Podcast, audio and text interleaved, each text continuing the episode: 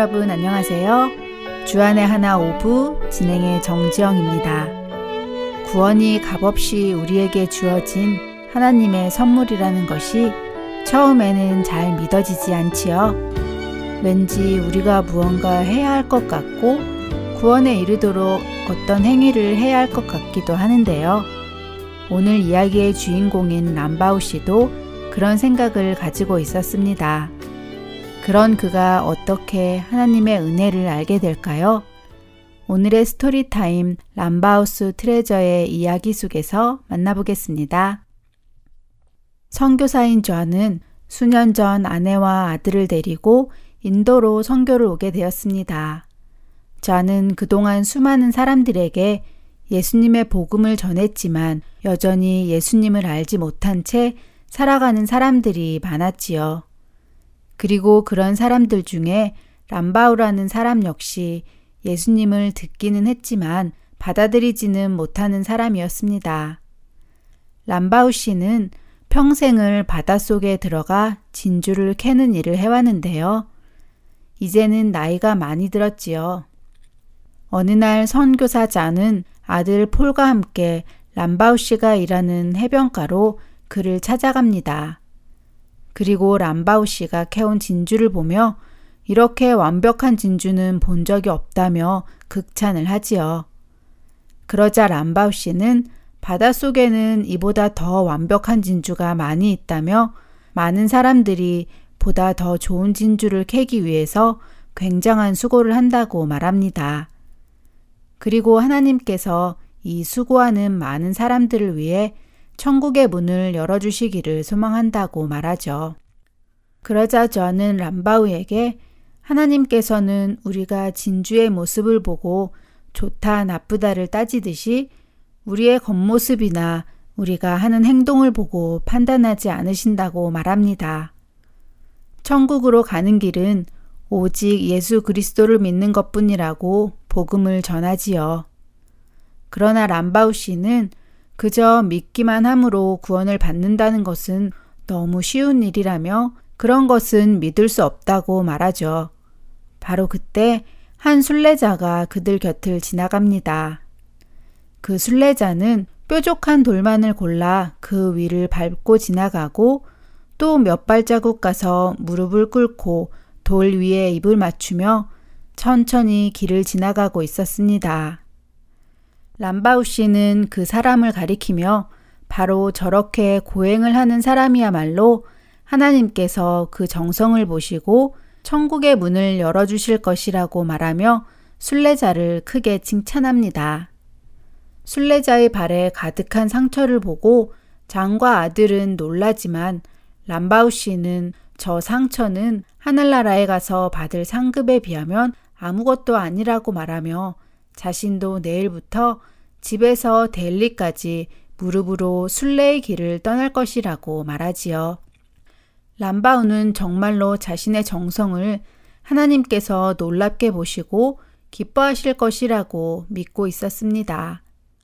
람바우 씨의 말에 장과 아들은 이것은 위험한 일이라며 말리지만 람바우 씨의 결심을 바꿀 수는 없었습니다. 집으로 돌아온 자는 람바우 씨가 걱정이 되어 속이 상합니다. 그리고 잠시 후에 람바우 씨가 자신의 집으로 와달라는 부탁을 하는데요. 람바우 씨의 집으로 찾아간 좌는 람바우 씨에게 죽은 아들이 한 명 있었다는 고백을 듣게 됩니다. 그런 사실을 몰랐던 좌는 깜짝 놀라지요.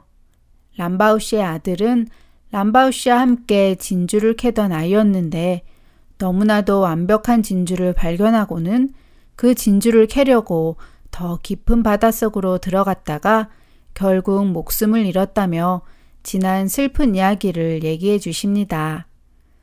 이 이야기와 함께 람바우 씨는 아들이 목숨과 맞바꾼 마지막 진주를 잔에게 선물로 주고 싶다고 하지요.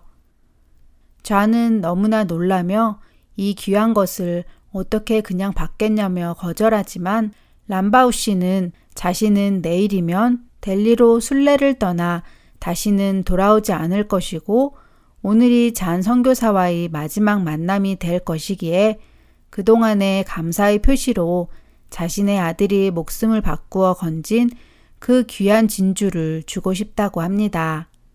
그러나 저는 절대로 그 귀한 진주를 그냥은 받을 수 없고 만불이라는 값을 치르고 사겠다고 말하지요. 하지만 람바우 씨는 그 진주에 대해 10만 불이 아니라 100만 불을 주어도 절대로 돈을 받고는 팔 수 없는 귀한 것이라고 설명합니다. 사랑하는 아들의 목숨과 맞바꾼 것을 어떻게 돈을 받고 팔 수 있겠냐며 단지 선물로 받아달라고 애원하지요. 간절하게 말하는 람바우 씨에게 좌는 그동안 자신이 말했던 하나님의 선물, 즉, 우리에게 값없이 주시는 구원이라는 그 은혜의 선물이 바로 이와 같은 것이라고 설명해 줍니다.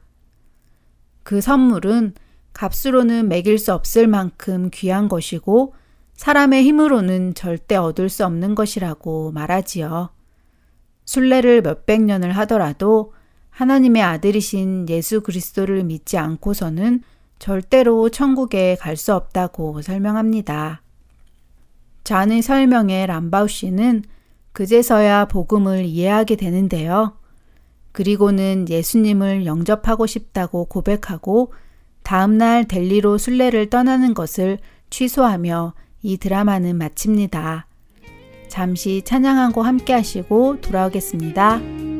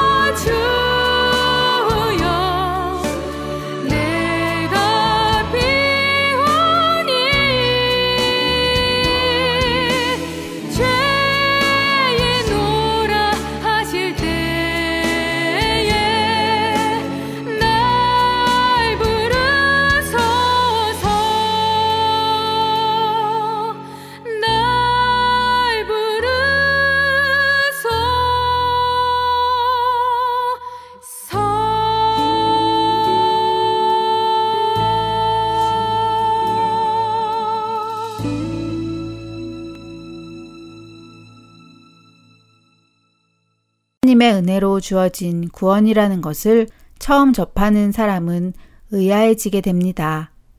어떻게 구원이 아무 조건 없이 선물로 주어질까?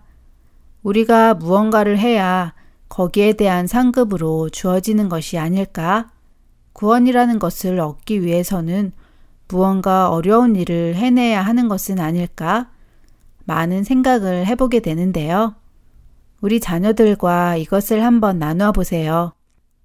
만일 하나님께서 구원을 선물로 주지 않으시고 스스로 쟁취하도록 하셨다면 과연 우리는 무엇을 해서 그 구원을 받아낼 수 있을지 함께 나누어 보세요. 과연 어떤 대답이 우리 자녀들에게서 나올까요? 그런데 여기서 우리 자녀들이 어떤 답을 이야기한다 하더라도 우리의 행위로는 하나님의 의에 도달할 수 없고 결코 구원을 스스로 얻을 수는 없습니다. 왜냐하면 하나님의 의에 도달하기 위해서는 우리는 단 한 번도 죄를 짓지 말아야 하기 때문이지요. 하나님의 의는 완전하신 의이고 그 완전하심 앞에 서기 위해서는 완전함을 가져야만 하니까요.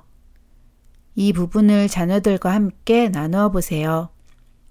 하나님의 완전한 앞에 그 어떤 사람도 완전할 수 없다는 것을 말입니다. 하나님께서는 바로 그런 이유로 우리에게 구원을 값없이 주셨습니다. 값없이 주셨다는 것은 가치가 없기 때문에 공짜로 주신 것이 아니라 구원은 돈으로 환산할 수 없는 그 이상의 가치이기에 하나님께서는 값없이 주신다는 것을 우리 자녀들과 함께 이야기 나누어 보세요. 또 만일 하나님께서 우리에게 그 돈을 내고 구원을 얻으라고 하셨다면 이건 역시 낼 수 있는 사람이 없겠지요. 그래서 구원은 전적인 하나님의 은혜인 것입니다. 에베소서 2장 8절에서 9절은 너희는 그 은혜에 의하여 믿음으로 말미암아 구원을 받았으니 이것은 너희에게서 난 것이 아니요 하나님의 선물이라 행위에서 난 것이 아니니 이는 누구든지 자랑하지 못하게 함이라 라고 말씀하십니다. 오늘 우리 자녀들과 바로 이 사실 하나를 정확히 나누시면 좋겠습니다.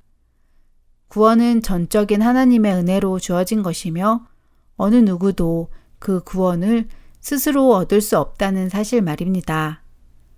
그렇기에 우리는 그 하나님께 감사할 수 있는 것을요. 그리고 마지막으로 단순히 입으로만 믿는 것으로 구원받음이 아니라 우리가 예수님을 닮아가는 삶을 살며 거듭나야 진정한 하나님의 은혜 안에서 구원받을 수 있다는 것도 함께 알려주시길 바랍니다. 주안의 하나 오브 다음 순서들로 이어드리겠습니다. 먼저 Let's Read the Bible 함께 하시겠습니다.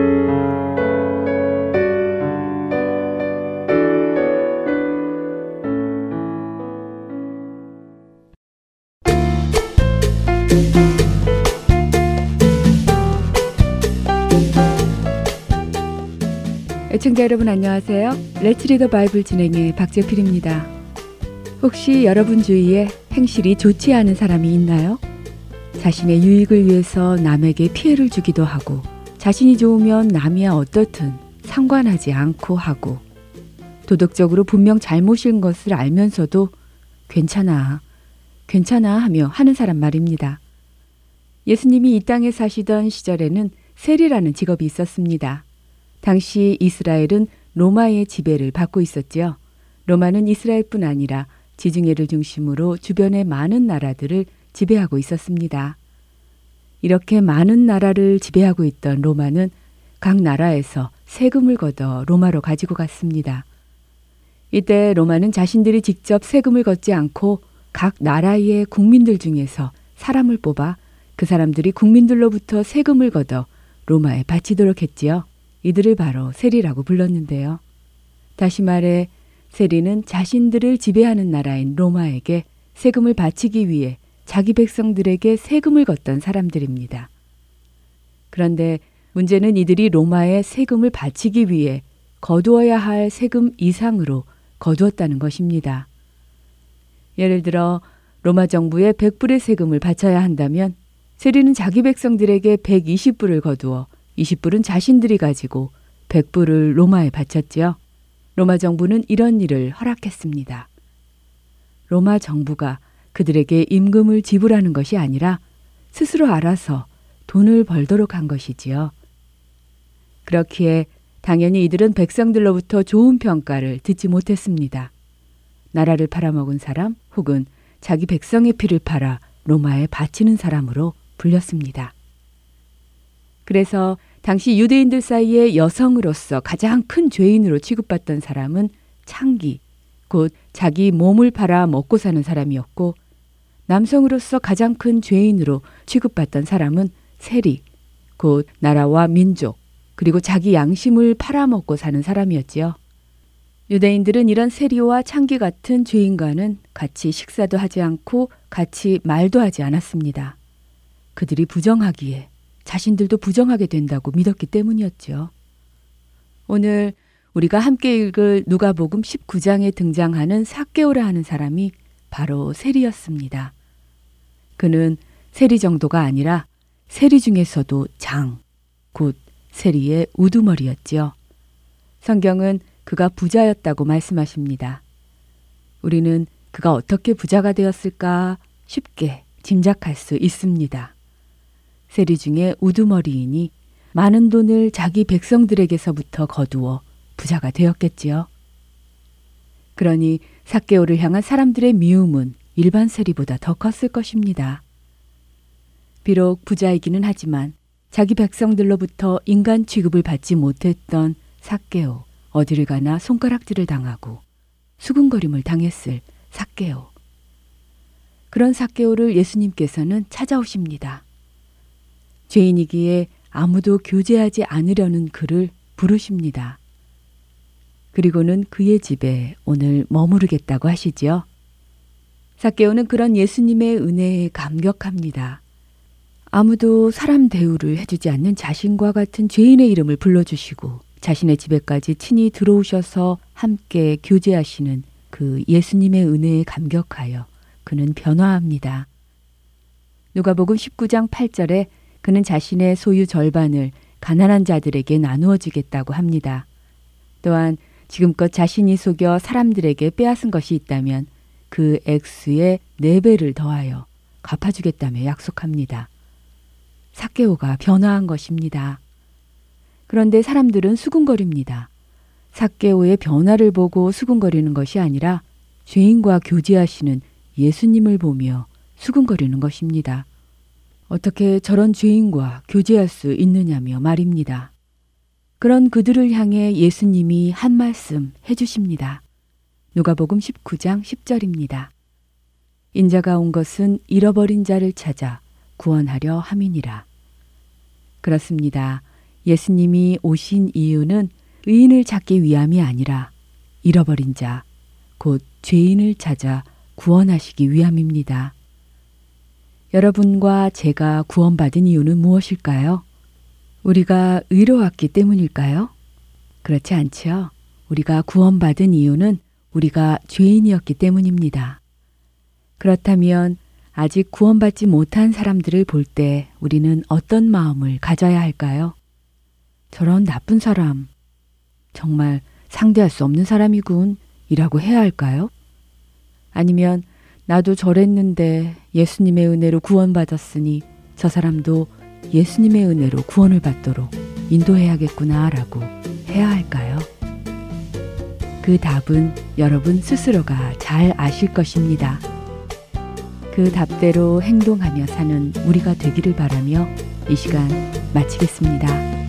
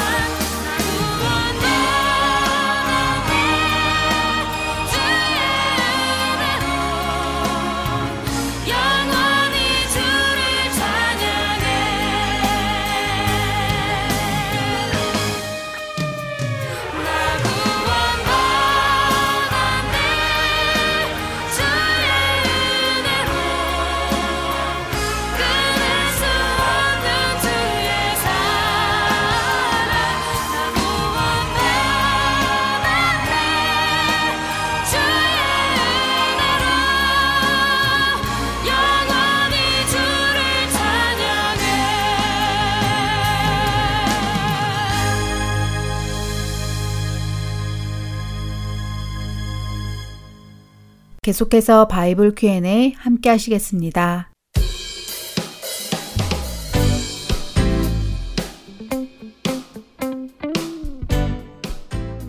여러분 안녕하세요. 바이블 Q&A 진행의 김지영 전도사입니다. 악은 어떤 모양으로라도 벌이라는 하나님의 말씀을 기억하며 세상 속 문화에 휩쓸리지 않고 일주일을 살아가신 여러분 되셨으리라 믿습니다. 바이블 Q&A는 성경을 읽으며 생기는 궁금한 질문들에 대해 함께 생각해보는 프로그램이지요. 오늘은 우리 자녀들에게 어떤 질문이 들어와 있는지 함께 살펴볼까요? Hi, my name is Israel, and I am in third grade. I live in Phoenix, Arizona.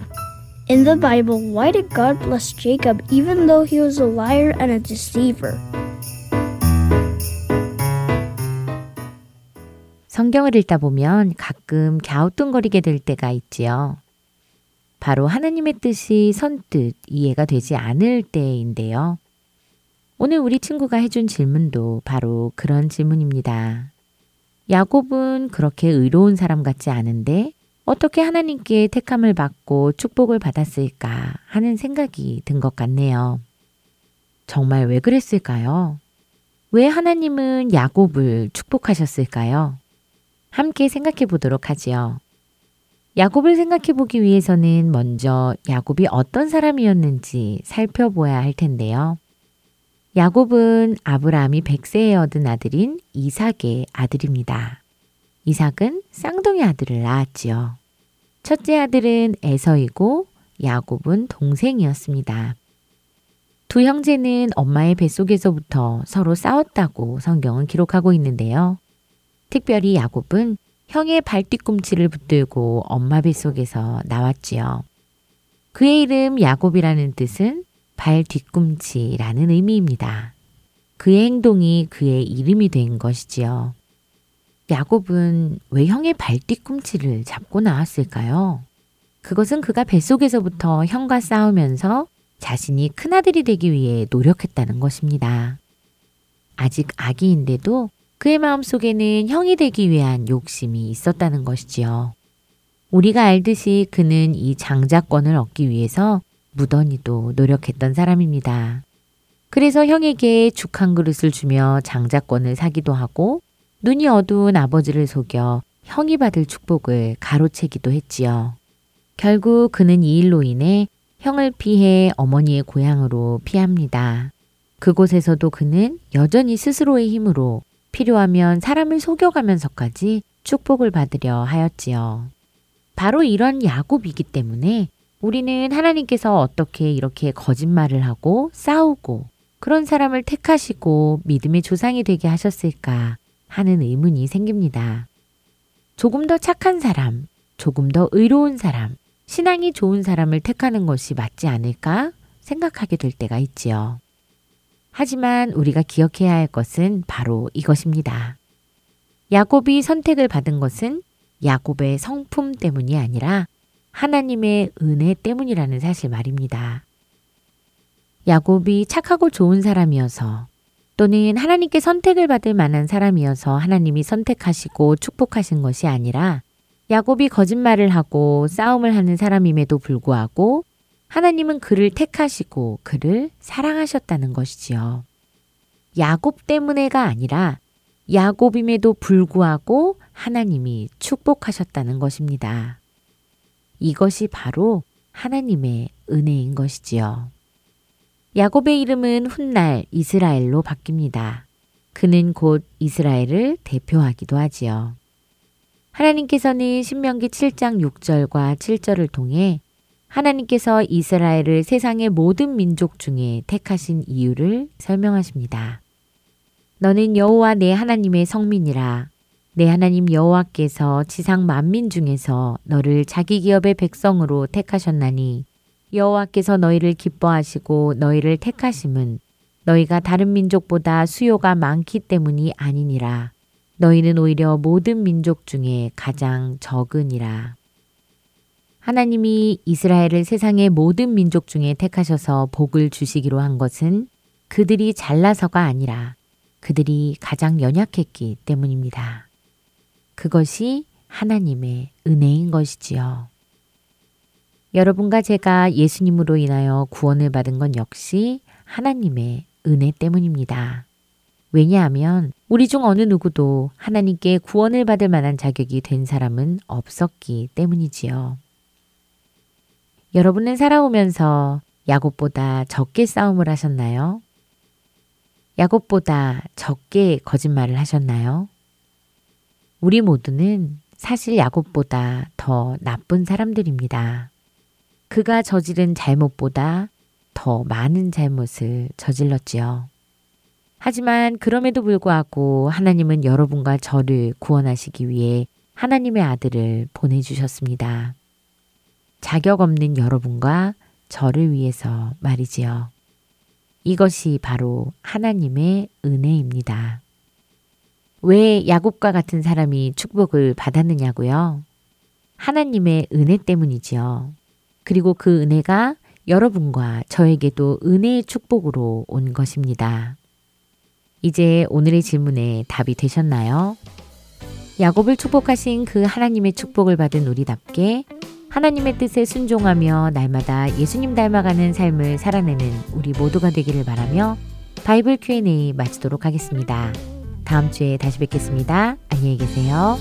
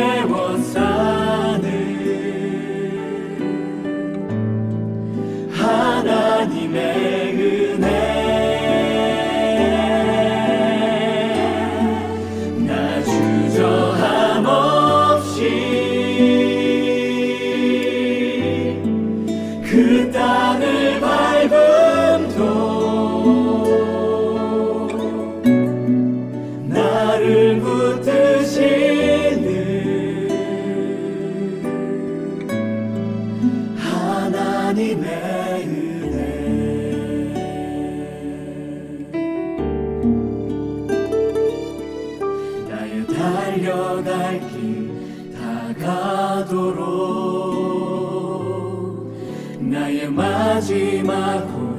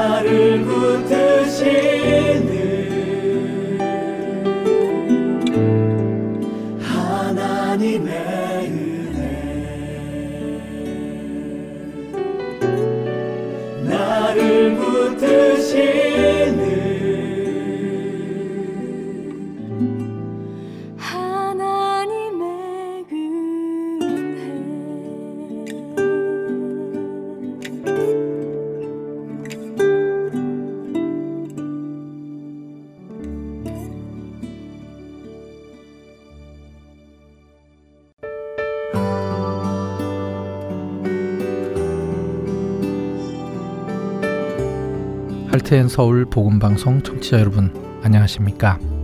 베들레헴에서 예루살렘까지를 진행하고 있는 유병성 목사입니다. 세상에는 소망 없이 살아가는 영혼들이 많습니다.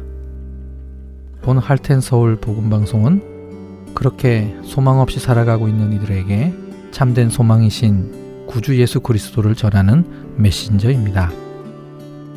귀 있는 자들에게 예수님만이 참된 소망이며 생명이심을 널리 알리는 이 사역을 위해 기도와 물질로 동참하기 원하시는 분들은 전화번호 602-866-8999으로 문의 주시기 바랍니다.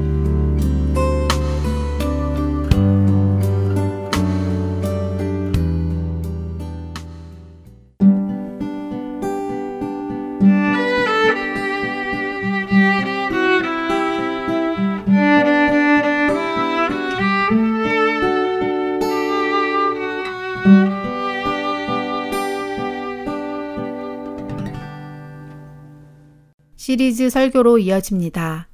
캐나다 밴쿠버 그레이스 한인교회 박신일 목사님께서 누가복음 7장 11절에서 17절 말씀을 본문으로 상실 하나님이 주신 멈춤이라는 제목의 설교 말씀 전해 주십니다.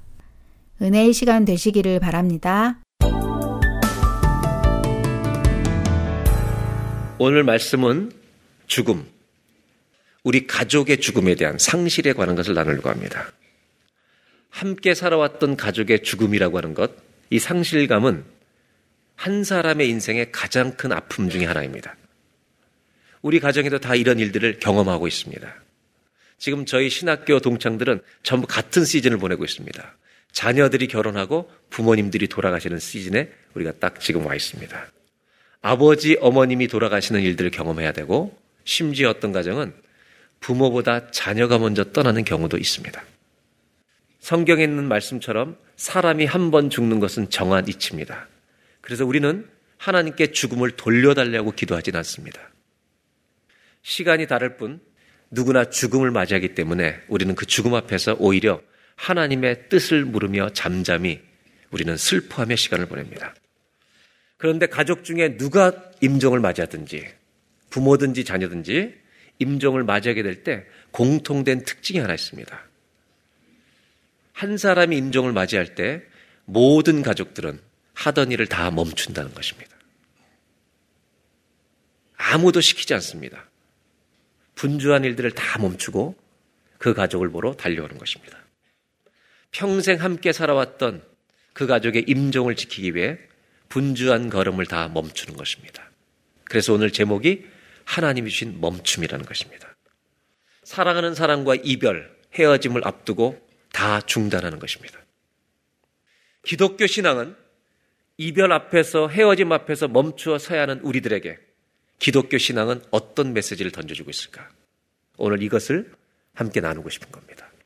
오늘 성경 7장 12절에 한 가정의 죽음과 장례 행렬이 나오고 있습니다. 12절을 보겠습니다. 다 같이 한번 봉독할까요?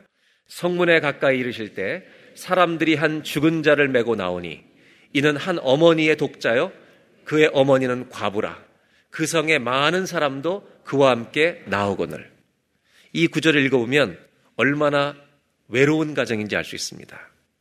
어머니에게 독자 하나밖에 없고 이 어머니는 남편도 없는 과부라고 합니다. 두 식구가 살고 있는 가정에 어머니가 먼저 가시는 것도 아니고 아들이 먼저 세상을 떠나는 장면입니다. 이걸 보면 이 가정의 슬픔을 짐작할 수 있습니다. 여러분 생각해 보세요. 홀 어머니가 아들 하나밖에 없는데 이 아들이 어머니에게는 얼마나 중요한 존재였겠습니까? 이렇게 표현하면 맞을지 모르겠어요. 어머니의 전부였을 것입니다. 어머니가 왜 돈을 벌겠습니까? 만약 일을 했다면 열심히 일해서 누구 주려고 벌겠습니까? 이 아들 주려고 번 겁니다. 근데 그 아들이 죽은 것입니다. 자신의 전부를 잃었다고 해도 여러분 절대 과언은 아닙니다. 가족이 외로울수록 한 사람이 떠날 때 상실감은 훨씬 큰 것입니다. 저희 부모님들은 이북분들입니다. 그리고 이북분들은 특징이 이렇게 좀 세잖아요. 사투리도 세고. 그리고 저희 어머님은 특별히 이북 중에서도 남성적 특징을 가지고 있는 분입니다. 참 씩씩하고 그러셔서 우리는 참 재밌게 살았습니다. 그런데 2년 전에 아버님이 돌아가신 후 제가 볼 때는 비교적 잘 사시고 계십니다. 같은 교회 권사님들과 아파트 위층 아래층하고 같이 지내시는데 그런데 이렇게 제가 방문해 뵈면 이런 얘기를 하세요. 그렇게 씩씩한 분이 생각보다 참 허전하다고 말씀하십니다. 그리고 어떨 때는 야, 갈수록 더 생각난다. 이런 분이 아니었는데. 우리 아버님이 자전거를 타고 가다 어머니를 떨어뜨려 놓고 가신 분인데.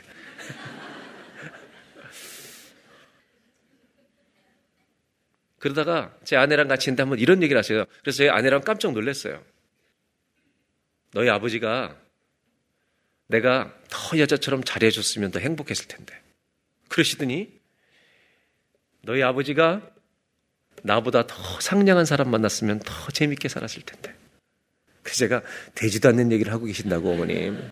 절대 그런 분이 아니에요. 그래서 제가 뭐라냐면 농담처럼 진작에 계실 때 그러시지.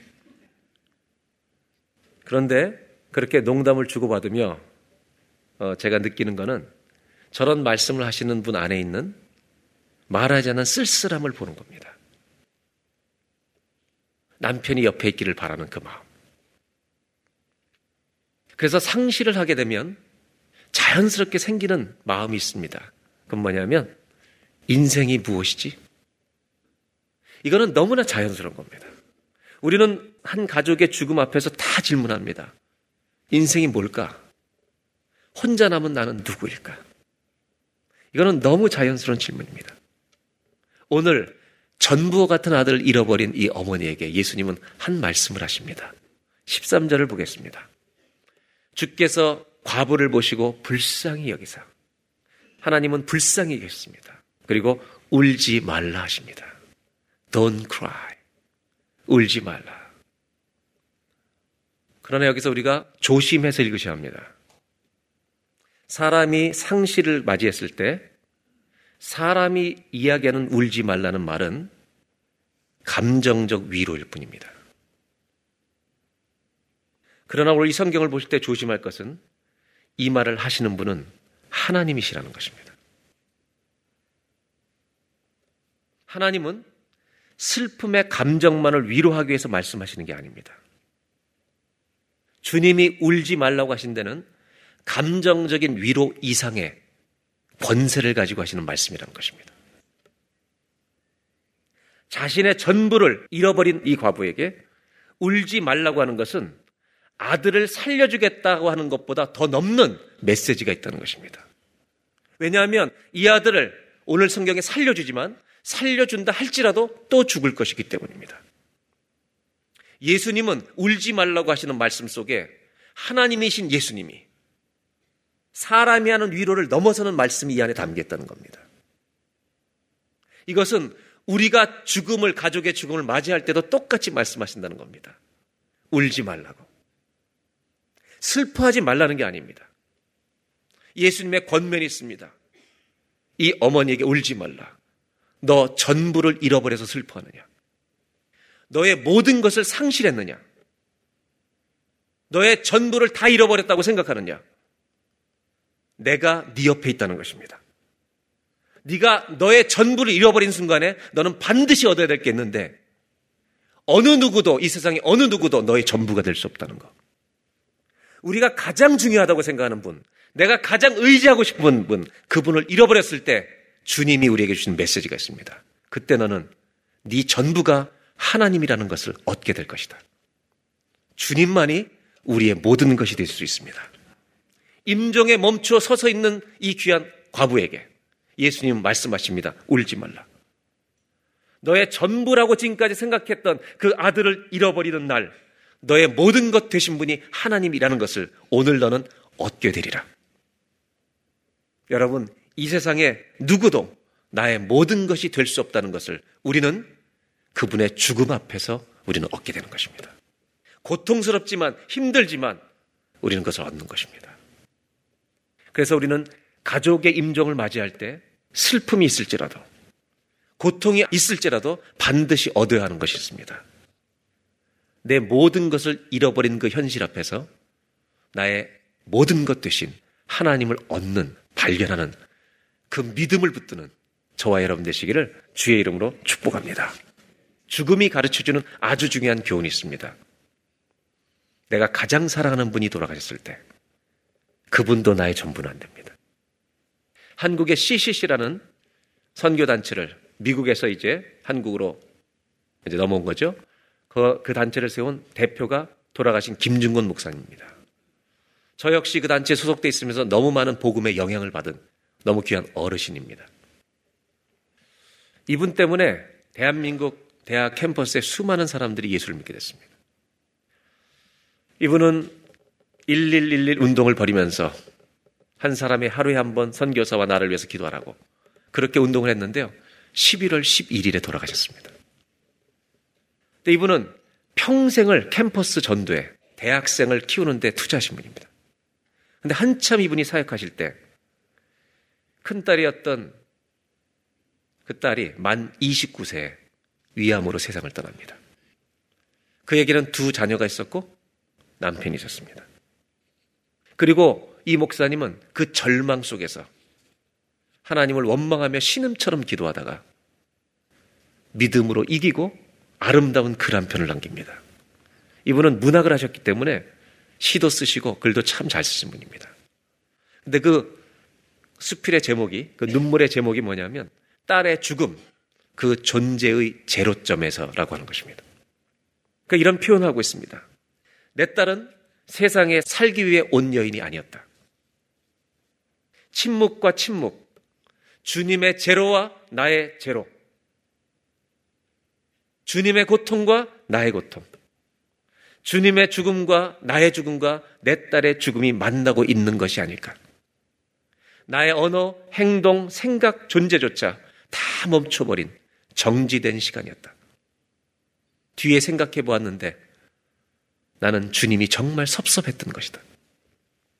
유난히 순하며 고왔던 그 아이가 수술 후에 167일 동안 매일 고통 속에 살아가는 것을 바라볼 수가 없었다. 내가 할 수 있는 일이란 기도밖에 없었다. 딸이 토할 때마다 나는 내 죄를 창자까지 토했고 자나깨나 앉으라 일어서나 딸을 번갈아 부르며 숨쉬듯이 기도했으나 내 생에 가장 애절한 기도는 무참히 거절당했다. 하지만 기도를 거듭하던 어느 날 아브라함이 이삭을 바치는 순종의 결심을 하면서부터 모든 지각에 뛰어난 평강이 기적처럼 내 마음이 찾아오기 시작했다. 아비된 자로서 12번 그 딸을 대신하고 대신 고통과 죽음을 다 대신하고 싶었지만 12번이라도 대신하고 싶었지만 한 가지 깨달은 것은 나는 대신할 수 없었고 그 딸을 대신할 수 있는 분은 오직 주님밖에 없다는 것을 나는 딸을 잃어버리면서 깨닫게 되었다. 딸을 보내며 이 목사님은 발견한 것입니다. 내가 그의 전부도 아니고 그도 나의 전부가 아닌 것을. 주님만이 우리 가족의 전부가 되신다는 것을 붙들고 승리한 것입니다. 죽음 앞에서 우리 모두는 멈추는 것입니다. 그 앞에서 우리가 얻을 수 있는 게 무엇일까? 저는 우리의 전부를 잃어도 우리의 참된 전부이신 하나님을 얻는 은혜가 죽음 속에 있다는 것을 믿고 살아가는 저와 여러분 되시기를 주의 이름으로 축원합니다.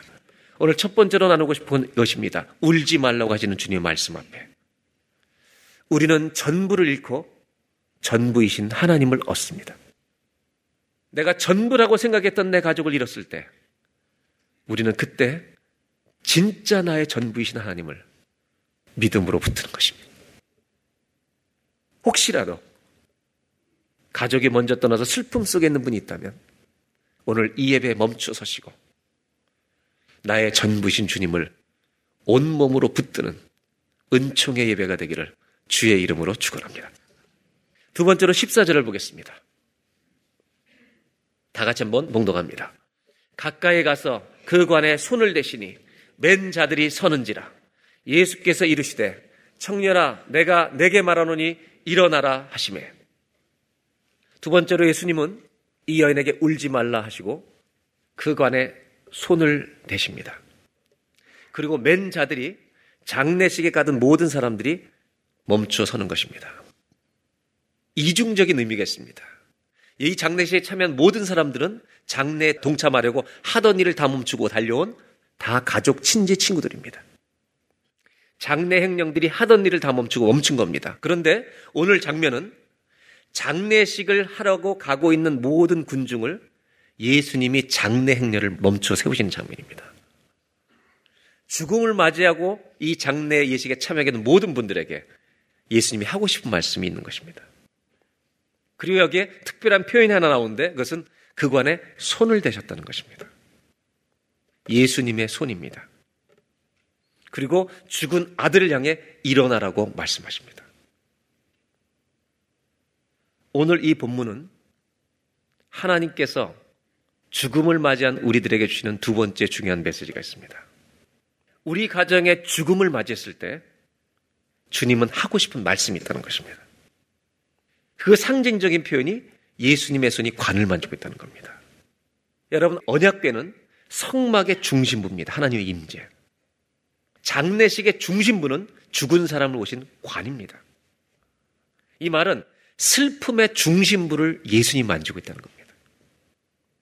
그리고 이 손은 우리 위해서 대신 죽으실 예수님의 십자가에 못 박힐 손입니다. 그가 찔림은 우리의 허물을 인하며 그가 상함은 우리의 죄악을 인함이라. 그가 징계를 받음으로 우리가 평화를 누리고 그가 채찍에 맞음으로 우리가 나음을 입었도다. 여러분 주님은 죽음 앞에서 하실 말씀이 있습니다. 그 말씀 뭐냐면 일어나라는 것이었습니다. 여러분 대단히 죄송하지만 이 말씀을 보고 흉내내셔서 장례식 가서 사람들이 일어나 그러면 여러분 슬픔을 더하는 겁니다, 여러분. 그런데 오늘 이 본문은 놀랍습니다. 누가 말씀하시냐면 죽음보다 크신 이가 말씀하고 있다는 것입니다. 예수님이 장례식에서 죽어 있는 관에 손을 대시고 주님만이 하실 수 있는 말씀이 있는데 일어나라는 것입니다. 이 말은 죽음보다 크신 권세를 가진 자만이 하실 수 있습니다. 무슨 얘기냐면 예수님은 죽음 앞에서 더 빛이 나시는 분입니다. 우리는 죽음이 오면 더 어두워지는데 예수님은 죽음 앞에서 빛이 나시는 이유가 죽음보다 크시기 때문입니다. 우리는 절망을 만나면 어두워지는데 예수님은 절망이 올수록 드러나시는 분입니다. 우리는 풍랑을 만나면 위험해 죽겠는데 풍랑 가운데 주님은 영광을 받으시는 분입니다. 왜? 풍랑보다 크시기 때문에, 절망보다 크시기 때문에 하실 말씀이 있습니다. 예수님은 우리가 죽음을 맞이했을 때 이 죽음이 끝이 아니라고 말할 수 있는 이 땅의 유일한 분이십니다. 손을 대십니다. 일어나라고 말씀하십니다. 저는 이 말씀 앞에서 하나님을 믿는 가족 중에 죽은 사람들, 그 앞에서 외치시는 하나님의 음성을 듣습니다. 이 말씀이 우리에게 주는 메시지가 과연 무엇일까? 우리가 가족 중에 누가 한 사람이 죽었을 때 슬퍼하는 이유가 이것입니다. 죽음이 우리를 갈라놓았기 때문입니다. 그 죽음에서 돌아올 수 없는 것을 알기 때문입니다. 그래서 여러분, 한국 사람들은 유교 문화에서 자랐기 때문에 어떻게든 죽으면 안 됩니다. 끝까지 살려야 합니다. 그래서 암을 치료할 때도 chemo약을 가장 많이 쓰는 나라 세계에서 대한민국입니다. 왜냐하면 끝까지 살려나기 때문에. 반대로 서구권은 기독교 배경 역사를 가지고 있는 문화는 부활을 믿기 때문에 그분이 죽음 뒤에 생명이 있다는 걸 알기 때문에 질이 좋은 죽음, quality가 있는 죽음을 위해서 진통제를 가장 많이 쓰는 겁니다. 무엇을 믿느냐가 살고 죽는 방법을 결정하는 겁니다. 오늘 이 본문에서 하나님이 하시고 싶은 말씀은 이것입니다. 죽음이 슬퍼하는 이유는 죽음이 내 가족을 가져가기 때문입니다. separate, 이별시키기 때문입니다. 이 말을 이렇게 표현해 볼까요? 마치 죽음이 주인 행세를 하고 있다는 것입니다. 죽음 앞에서 우리가 다 모두가 항복한다는 겁니다. 죽음이 사람을 가져가 버린다는 겁니다. 그 관에 손을 얹고 예수님이 일어나라고 하신 말씀은 이런 말입니다. 사람은 죽어도 주 여호와의 것이다. 사람은 살아있을 때만 주님 것이 아니라 하나님을 믿는 자는 죽어도 주님 것이 될 줄로 믿습니다. 주님은 손을 대신 겁니다. 일어나라. 여러분, 제가 죽는 날, 여러분들이 돌아가시는 날, 주님이 말씀하실 겁니다. 우리에게 손을 대시고, 이 사람은 내 거다. 아멘입니까? 내 거다. 성령으로 예수 믿을 때 인친 나의 소유다. 우리는 죽어도 주일 것입니다. 여러분에게 질문하고 싶습니다. 여러분은 누구의 소유입니까? 죽음의 소유입니까? 죽어도 주님 것입니까? 그래서 바울은 이렇게 말합니다. 기가 막힌 말씀을 합니다. 우리가 살아도 주를 위하여 살고 죽어도 주를 위하여 죽나니 그러므로 사나 죽으나 우리가 주의 것이로다. 아멘입니까? 할렐루야. 사나 죽으나 우리가 주의 것이로다. 저는 하나님 말씀을 읽을 때마다 너무너무 감동에 부딪힐 때가 있어요. 하나님 말씀은 내용을 새롭게 하고 나를 소성시킬 줄로 믿습니다. 우리가 살아도 주를 위하여 살고 죽어도 주를 위하여 죽나니 그러므로 사나 죽으나 우리가 주의 것이로다. 저는 이 말씀도 우리가 외웠으면 좋겠어요. 통째로 그냥. 이거는 너무나 외우기 쉬워요. 한 번 읽으면 저절로 외워져요. 한번 다 같이 봉독합니다. 시작. 우리가 살아도 주를 위하여 살고 죽어도 주를 위하여 죽나니 그러므로 사나 죽으나 우리가 주의 것이로다. 아멘. 사도 바울은 이것을 이렇게 고백하는 거예요. 나는 살아도 주를 위하여 살고 죽어도 주를 위하여 죽나니 내가 살아도 주의 것, 죽어도 주의 것. 예수님은 손을 대시고 그렇게 말씀하시는 거예요. 다 같이 읽겠습니다. 시작. 그러므로 사나 죽으나 우리가 주의 것이로다. 아멘. 이거는 아멘을 세 번쯤 해야 돼요. 다시 한번 읽겠습니다. 빨간 글씨 읽고 세 번 아멘하는 겁니다. 시작. 그러므로 사나 죽으나 우리가 주의 것이로다. 아멘, 아멘, 아멘입니다. 저는 이 말씀이 우리의 심장에 새겨졌으면 좋겠어요. 예수님은 이 과부의 죽은 아들의 관에 손을 대시고 슬퍼하는 그 장례식장의 모든 행렬에 걸음을 멈춰 세우고 일어나 무슨 말인지 아세요? 빼앗긴 아들인 줄 알았는데 죽어도 주의 것. 죽어도 우리는 주님의 것입니다. 오늘 두 번째로 나누고 싶은 주제는 이것입니다. 우리는 사나 죽으나 주님의 것입니다. 아멘. 우리는 사나 죽으나 주의 것입니다. 이 말씀이 왜 이렇게 좋죠? 그러므로 사나 죽으나 우리가 주의 것이로다. 이 고백이 여러분 살아서 여러분 이 믿음 붙들고 살면 죽을 때도 영광스럽게 죽을 줄로 믿습니다. 우리는 죽음 앞에서 가족들의 죽음 앞에서 이 믿음을 얻어야 합니다. 가족의 임종 앞에서 죽어도 주님 것입니다. 아름다운 장례를 할 수 있는 저와 여러분 되시길 바랍니다. 마지막 15절 말씀 보겠습니다. 죽었던 자가 일어나 앉고 말도 하거늘 예수께서 그를 어머니에게 이 아들을 돌려주십니다. 그리고 16절에 모든 사람이 두려워하며 하나님께 영광을 돌려 이르되 여러분 장례식장에서 이 아들을 살려주시고 모든 사람이 두려워하며 하나님께 영광을 돌리기 시작합니다. 그리고 선지자가 우리 가운데 일어나셨다 하고 하나님께서 자기 백성을 돌보셨다 하더라.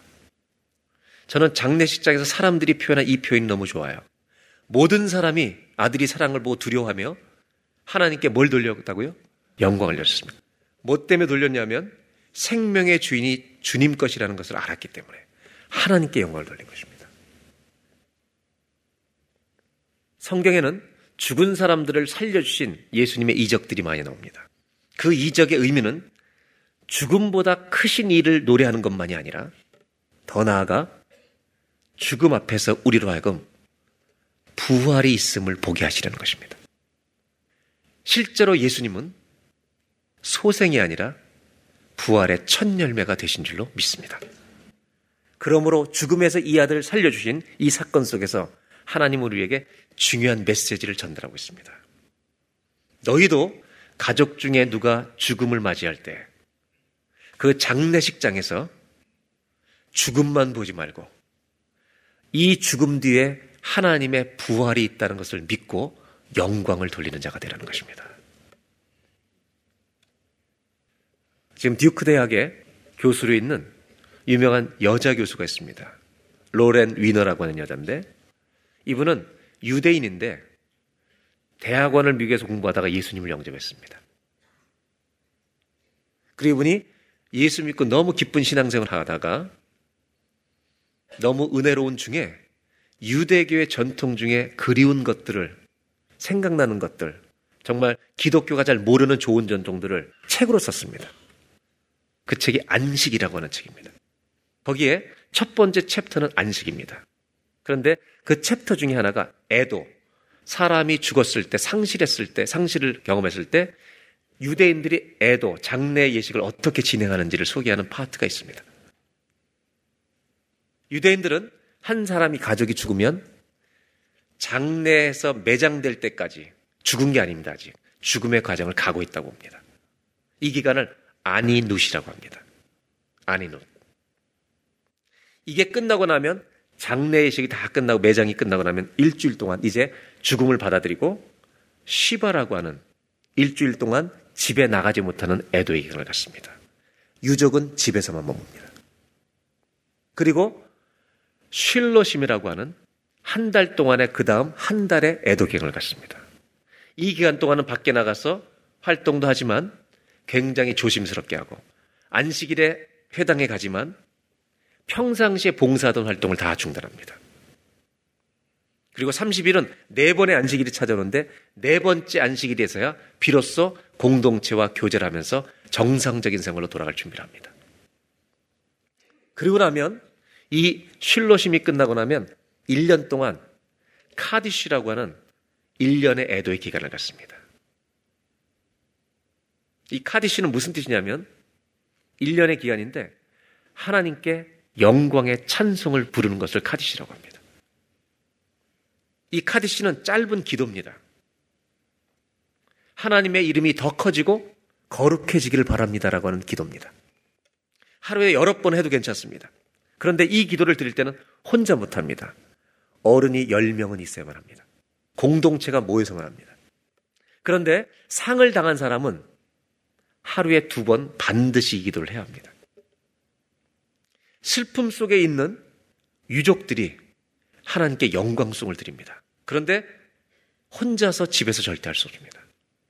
유족들은 반드시 공동체에 들어와서 그들과 함께 이 애도 속에 영광송의 기도를 합니다. 이 카디씨는 하나님을 높이는 네 구절의 표현입니다. 하나님이 찬송을 받으시고 그 이름이 더 거룩해지기를 원하나이다. 거룩하신 그분의 이름이 높임 받기를 원합니다. 이것을 소원하는 기도입니다. 왜 유대인들은 애도를 당한 사람들에게 1년 동안 이런 기도를 시키는지 아십니까? 그 이유는 아무리 깊은 절망과 어둠을 맞이했다 할지라도 하나님은 여전히 찬송받으시기에 합당하신 분이라는 것을 일깨워 주려는 것입니다. 불안과 분노와 두려움의 감정을 표현하지 말라는 게 아닙니다. 슬퍼해도 괜찮습니다. 두려워하는 것을 표현해도 괜찮습니다. 그러나 그 감정이 있다 할지라도 내 입술로 하나님이 찬송받으시기에 합당하다고 노래하게 하는 것입니다. 그렇게 하는 가장 중요한 이유는 여기 있습니다.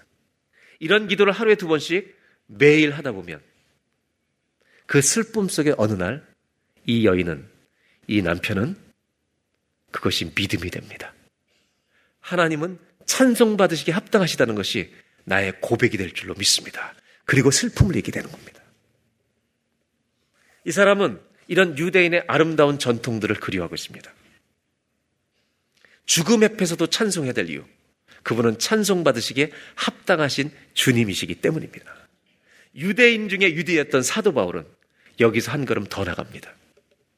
그러면서 고린도전서 15장에 이렇게 고백합니다.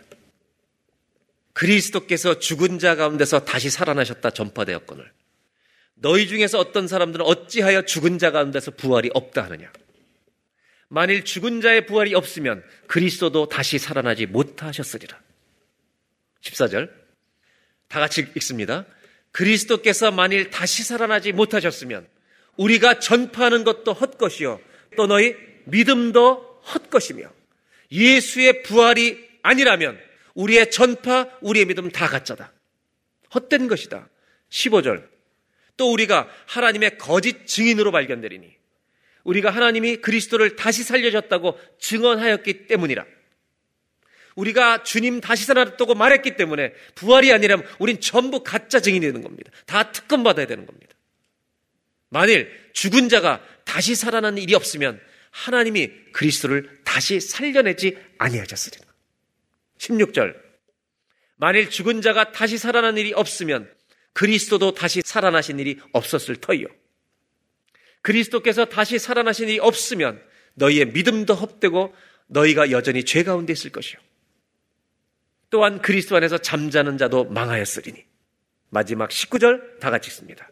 만일 그리스도 안에서 우리가 바라는 것이 다만 이 세상의 삶뿐이면 모든 사람 가운데 우리가 더욱 불쌍한 자이리라. 사도 바울은 냉정하게 말합니다. 그리스도 안에서 부활을 믿고 바라는 그렇게 살아왔던 우리의 삶이 이 세상이 전부라는 것으로 끝이 난다면 오늘 주일날 대회에서 앉아있는 이 사람들처럼 한심하고 정말 불쌍한 인간은 세상에 없다는 겁니다. 그러나 우리는 불쌍하지 않습니다.